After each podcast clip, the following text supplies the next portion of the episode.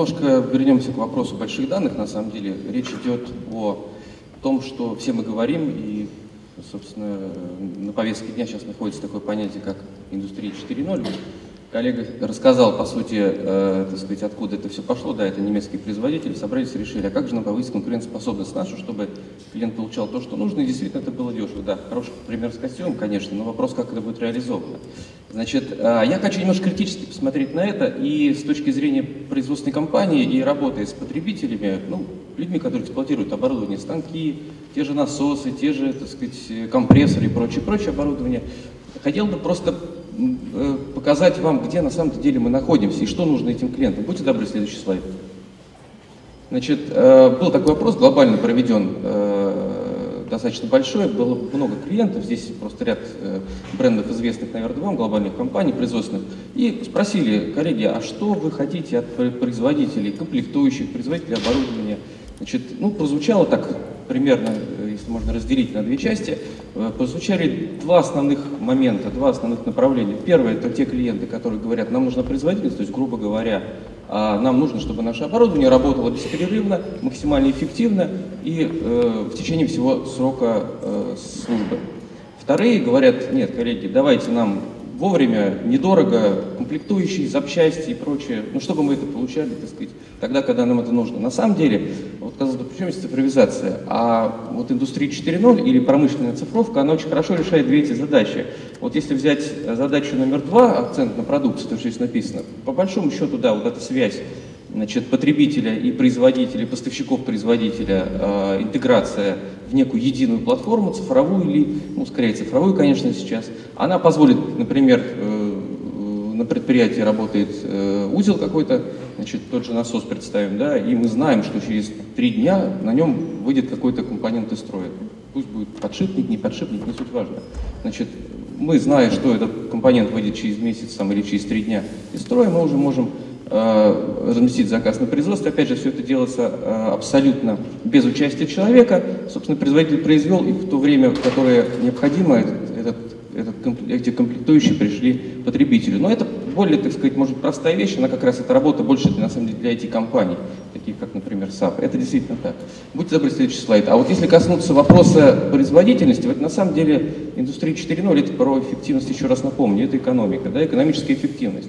Ну, как оцифровать промышленные предприятия? Да, очень грубо с точки зрения, опять же, производства и, наверное, динамического оборудования. Ну вот смотрите, первое, нужно собрать данные. Вот все мы говорим, что данных много. Ну, я бы так не сказал, на самом-то деле данных не очень много.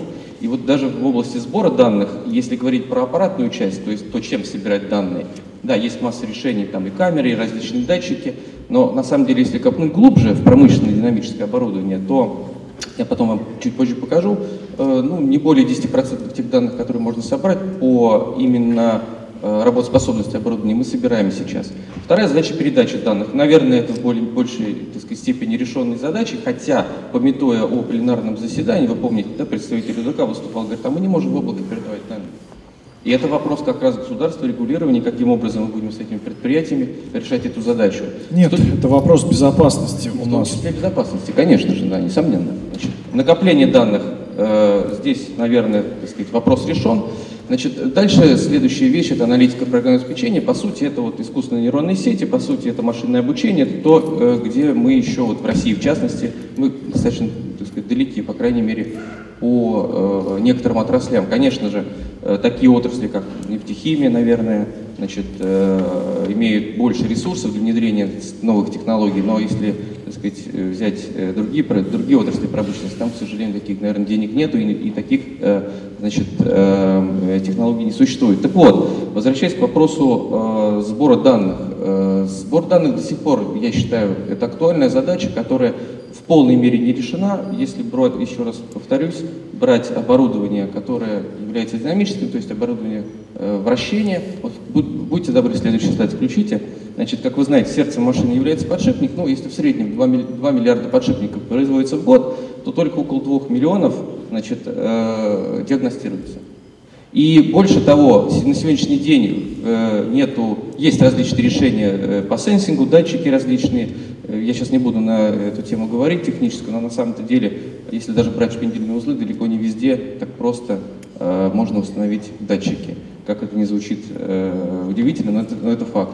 И для того, чтобы получать эти данные, для того, чтобы эти данные обрабатывать, для того, чтобы писать различный софт, который будет анализировать, э, искусственный интеллект, который будет анализировать и предотвращать простое, значит, э, необходим технологический прорыв, в том числе в области э, сенсинга, в области получения этих данных. Вот если сейчас следующий слайд вы включите, вы на нем увидите, значит, ну, для, это, так сказать, вещь очень не новая, она используется во всех гаджетах, это совершенно однозначно, но, честно говоря, в промышленности это очень мало используется, это датчики MEMS.